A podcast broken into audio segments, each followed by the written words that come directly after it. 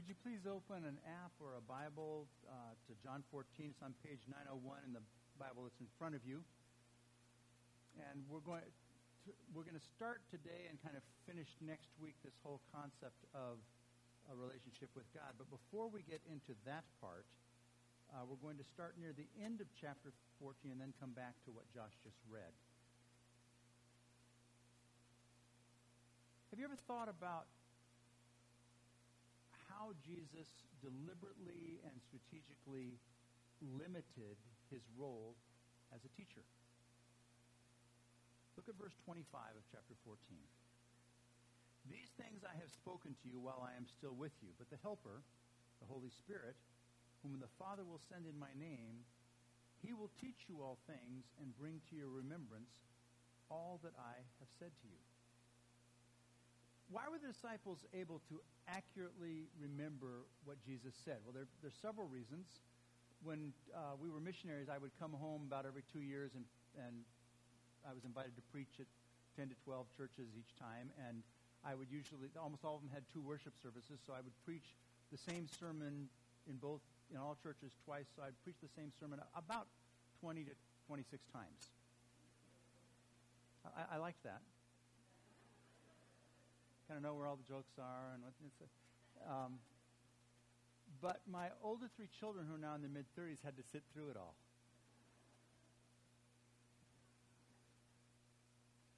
And after years of doing that, one of their most favorite things now is to quote back to me some of the stories, sometimes the concept, it's, it's often the illustrations, but they, they do kind of uh, um, a warped version of it where they will deliberately kind of change the ending or change something so that it means exactly the opposite of what it's supposed to, and then they'll laugh. They, they like to poke fun at dad that way, and it's kind of fun.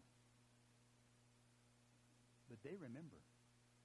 Over 20 years later, they remember.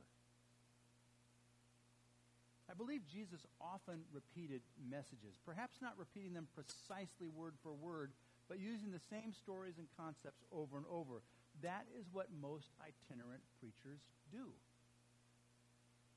An example would be you compare the Sermon on the Mount to parts of Luke chapter 6, and you'll find all kinds of things that are very, very similar.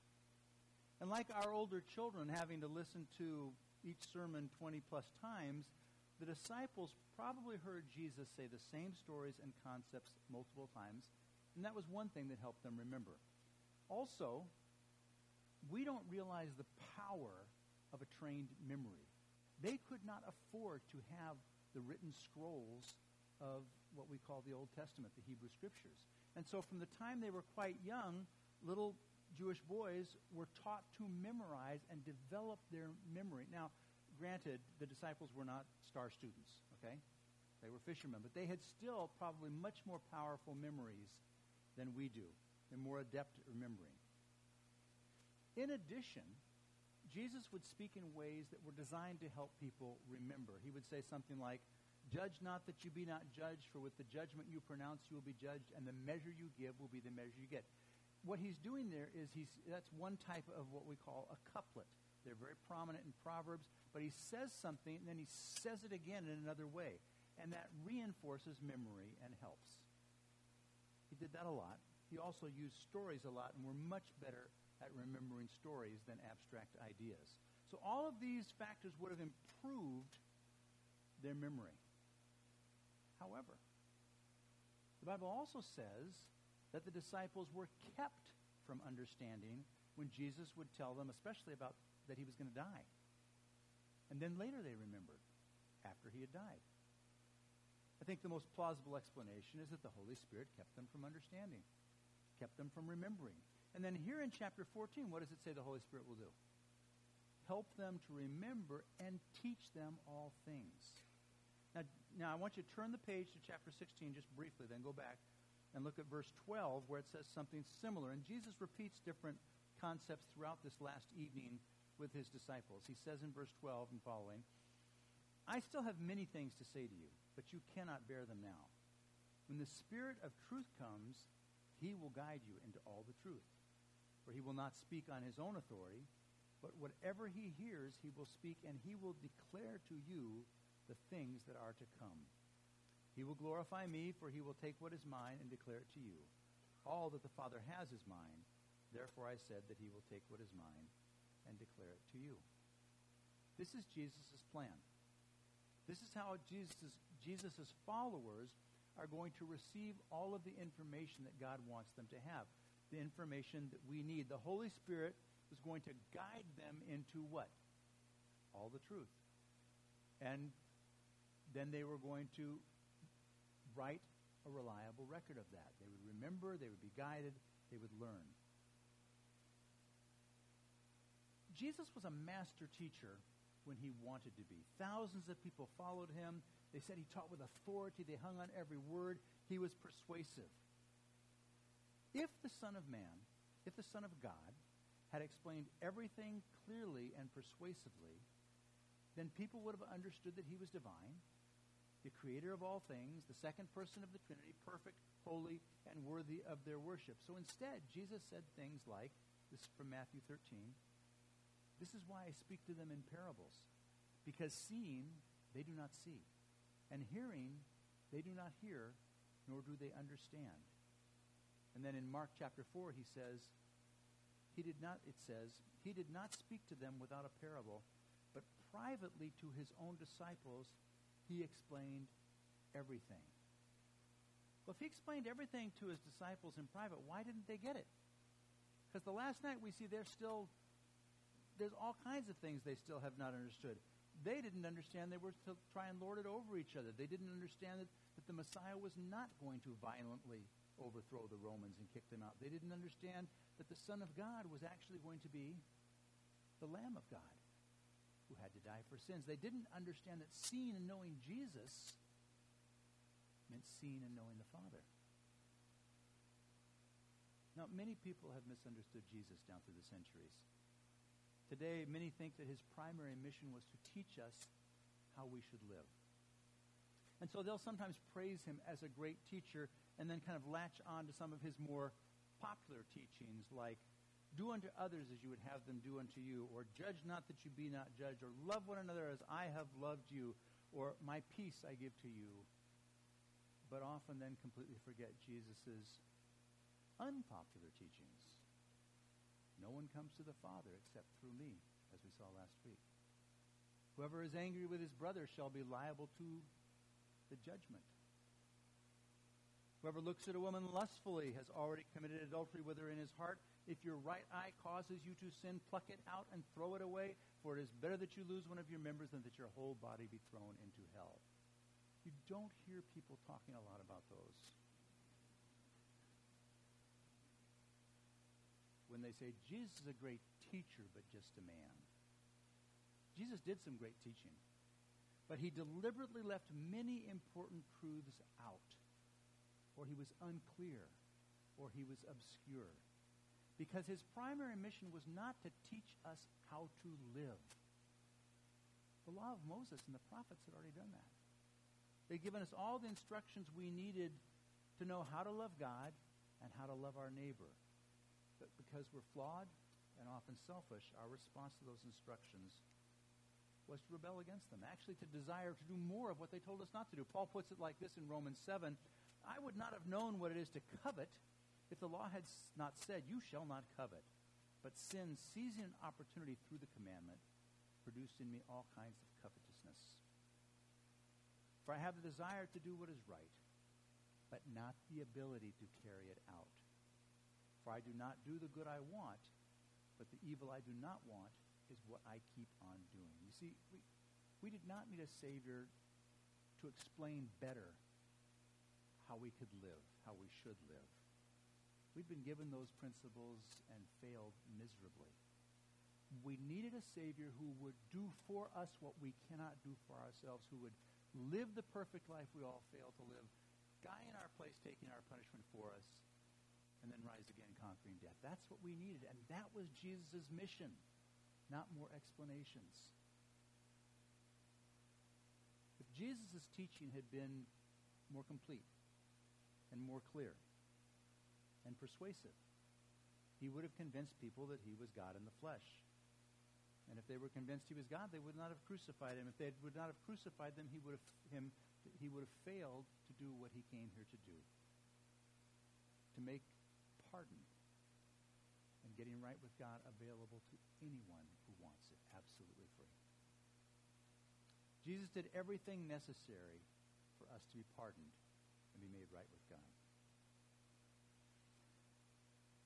So that puts us in a bit of a strange position. What should we expect when we study the teachings of Jesus?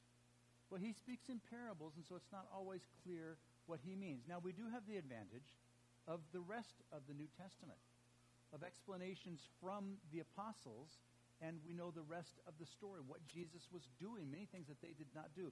Even at the time of Jesus' death, there's all kinds of things that the apostles have not yet been taught by the Holy Spirit that they will then pass on to us. So we have that benefit, and we can look back and say, oh, he's talking about this.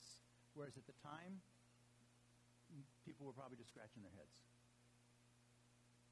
What should we expect when we study the teachings of the apostles? They are often more clear. See, Jesus is no longer keeping his identity a secret, what scholars call the messianic secret, why he called himself the Son of Man instead of the Son of God. He didn't want them to know that God was there among them, then they wouldn't kill him.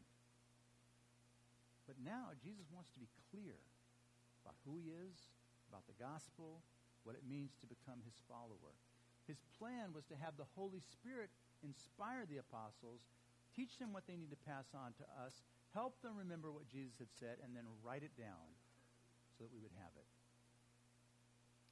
Important scripture to know. We'll put it on, on screen. All scripture is inspired by God and profitable for teaching, for reproof, for correction, and for training in righteousness, that the man of God may be complete, equipped for every good work. Now, Jesus, in his teaching, taught that the scriptures are reliable at one point, he actually said the scriptures cannot be broken. And he taught in such a way that showed he believed they had authority. When the apostles become the leaders of Jesus' church, they are inspired by the Holy Spirit, and their writings are authoritative. They are reliable. They even refer, Peter even refers to the writings of Paul as Scripture. So we should expect that we will learn some important truths from Jesus' teachings in the Gospels. And he delegated to the Holy Spirit in the apostles the responsibility of completing and clarifying the truths God wants us to know. That is why the clearest explanation of the gospel is not in the Gospels. It's in Romans. The clearest explanation of the spiritual significance of all those sacrifices and so forth in the Old Testament is in the book of Hebrews. The clearest explanation of the marks of the characteristics of a Christian is in 1 John. If Jesus had not sent the Holy Spirit to guide the apostles into all the truth, there is a, a lot of very important information that we would not have had. Now, every culture or nation has positive characteristics and negative characteristics. Things that are certainly not true for everyone in that culture, but maybe typical. For example, Paul actually writes to Titus that the people of Crete are all liars. It's a cultural generalization. Doesn't mean every single one was. One of the character flaws that is typical of most Americans in our day even most followers of Jesus, is a lack of submission. A lack of submission to God and the authorities he puts in our lives. For example, people will often say things like, Well, I like the teachings of Jesus. You know, love your neighbor, turn the other cheek, judge not, but I don't like the Old Testament. Or I don't agree with Paul, what Paul says about sexual morality, or what Peter says about how wives relate to their husbands the writings of the apostles are just as reliable and authoritative as the teachings of Jesus, which, by the way, we got from the apostles also, as they remembered them and wrote them down. There will always be concepts that bother us. That's true in every culture and every epoch. Submission, which bothers most Americans, It's not about believing God and obeying Him when we like what the Bible says and we agree with it. Submission is about obeying when we don't like it or don't yet agree. So you should expect that sometimes the teachings of the apostles are more clear than the teachings of Jesus. Jesus did that on purpose. Okay, does all that make sense?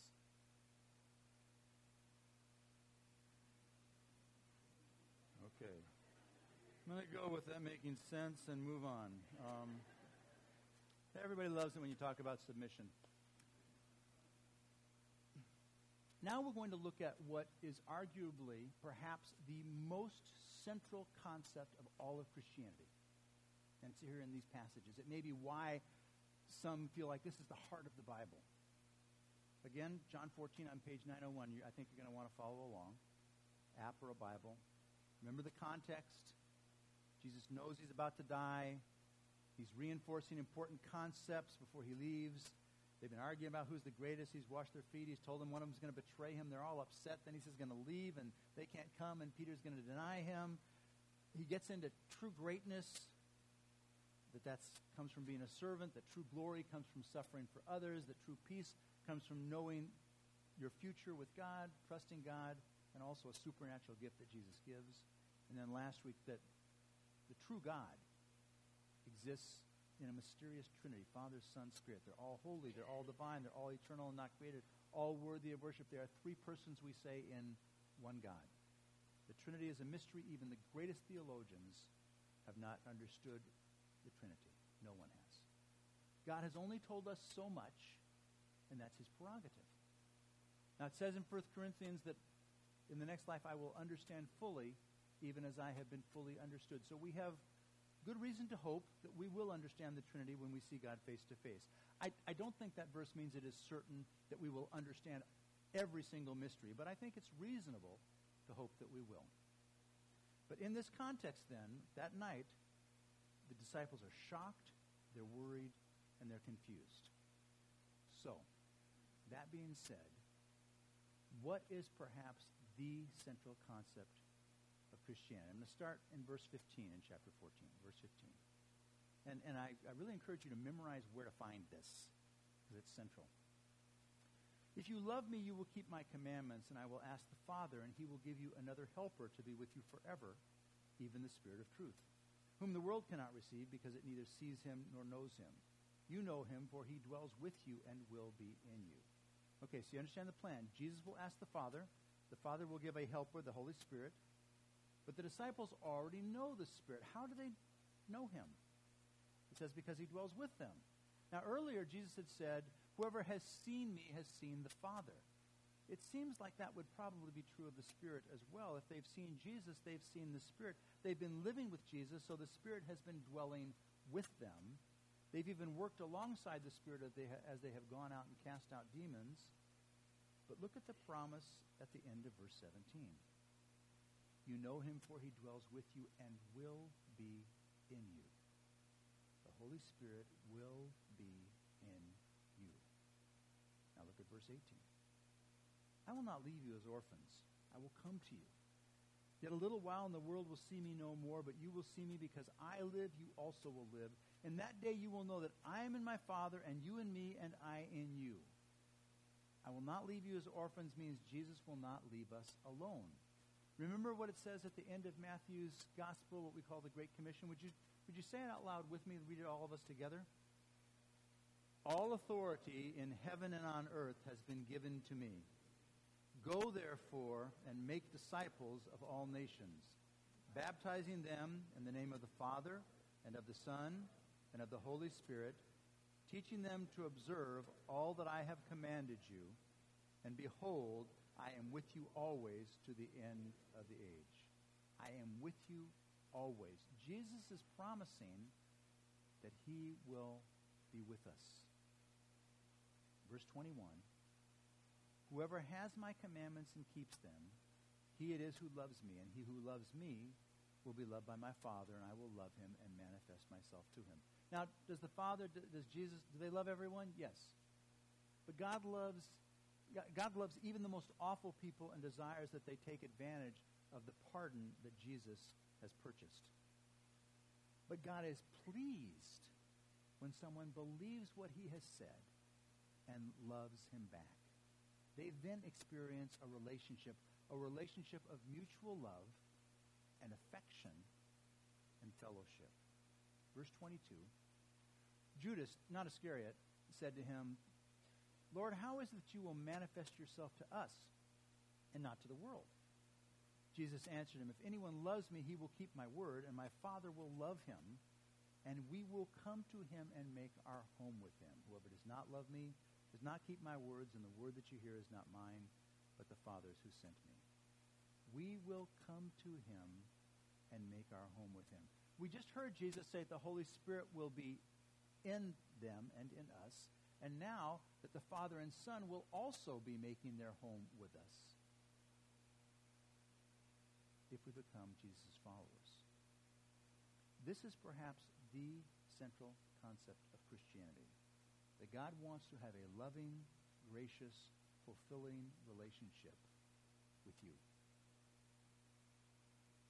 Why does God want this? Now, ever since I was a child, I have been attracted to the opposite sex. I never went through a phase where I thought girls were icky.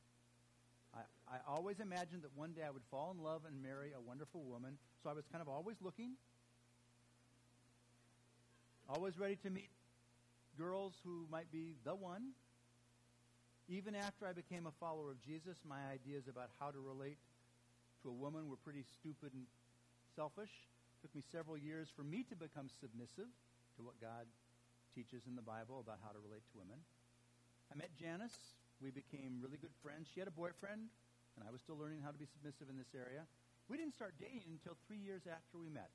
We married 20 months later, recently celebrated 41 years of marriage with five kids, four grandkids. We've been all through all kinds of good and bad. We're opposites in a number of ways. God has used her to change my attitudes, my desires, to make me more like Jesus than I would have been without her. She's my best friend, and I would feel incomplete without her. Now, the Apostle Paul says that marriage is a metaphor, a picture of Jesus' relationship with the church. He's the groom, the church is the bride. We are the bride. We are in that relationship. Now, it's very interesting. Paul was single, he'd never been married. And for those of you who are single, whether you've been married or, or not, what Paul is saying is that Jesus wants to have a relationship with you that's as good or better than a great marriage. Actually, um, John Newton, who wrote uh, Amazing Grace, in some of his letters to a young couple, writes that you have to be really careful with marriage because it can become an idol. It becomes something that is so powerful in your life that you don't concentrate on God. Paul says, I wish everybody were single like me so they weren't distracted. So marriage is not always, you know, the, the thing that helps you become more like Jesus. Jesus helps you become more like Jesus, and you can have a very fulfilling relationship with God if you're single. Sometimes there's advantages to that. So, but the metaphor is still there that Paul says, and Paul says, knowing Jesus is better than anything. It surpasses everything. But the metaphor is still there that marriage is supposed to be a picture of the kind of love relationship that God wants to have with us. Now, why does God want this? Well, he wants this because he loves you. He actually thinks you're interesting. Because he sees the amazingly interesting person that he will make you into if you turn your life over to Him. He'll make you more like Jesus. He, he knows that without Him, you won't have this wonderful relationship. You'll miss out. You'll be incomplete. You'll miss out on the central purpose of life, knowing and loving God. What's the first and greatest commandment? Commandment? You shall love the Lord your God with all your heart, with all your soul, and with all your mind, and with all your strength. It's been there right from the beginning. That's what God desires deeply desires to have a love relationship with you. He's not trying to take something from you, he's trying to give you true life. He wants it so much that he died for you. And he is extreme, extremely glad that he made that sacrifice for you because he says you're worth it. And I know that many people struggle to think they could possibly be worth that. God says he's really glad. What's it like to have God, Father, Son, and Holy Spirit living inside you? Once we believe God and love him back and turn our lives over to Jesus, God makes his home with us. He's inside of us, and we will sense that something has changed. We will sometimes feel his presence. We will often feel this peace that Jesus has promised us. When we experience godly grief because we have rebelled, then we'll repent and we'll have this forgiveness flood into us and a sense of closeness to God. When we study the Bible, we will often feel this strong conviction. These this is true. This is God speaking to us. When we pray, we'll sense that God is with us. Now, different people experience God's presence in different ways. And some definitely experience it more strongly than others. Some are almost what we would call mystics, that it's, it's amazing their experience of God. Some only have a strong sense of God's presence occasionally. Some people are given spiritual gifts that are very powerful and help them to experience God's presence. Do you want what God wants? Do you want to have God living inside you, guiding you, nudging you, always with you? Do you want the supernatural peace that Jesus offers? Do you want to feel forgiven and loved and valued by God? The Apostle John in the book of Revelation says, in his vision of Jesus, Jesus says, Behold, I stand at the door and knock. If anyone hears my voice and opens the door, I will come into him and eat with him and he with me. If you want what God wants, if you are attracted to Jesus, if you are ready to turn your life over to God, then open the door. Invite him in. Receive God's pardon. Make Jesus your Savior and your King. Stop trying to earn it or do it on your own. You can't. Now, if you've already done that, then you know that this is the most important thing in the world for thousands of people who live all around us. People who are not yet convinced about Jesus. They have not opened that door and invited him in. What could you do this summer to reach out to one or two of them that you know, that probably that you love, and take some of the love that God is pouring into your heart and pour it into theirs. Would, would you please make a plan this week and ask God to guide you to one or two people who are currently unconvinced about Jesus? Have them over for dinner, go to a movie with them, listen to them. Just show them that you care. No matter what you think they think about Christians, don't let that intimidate you. Just love on them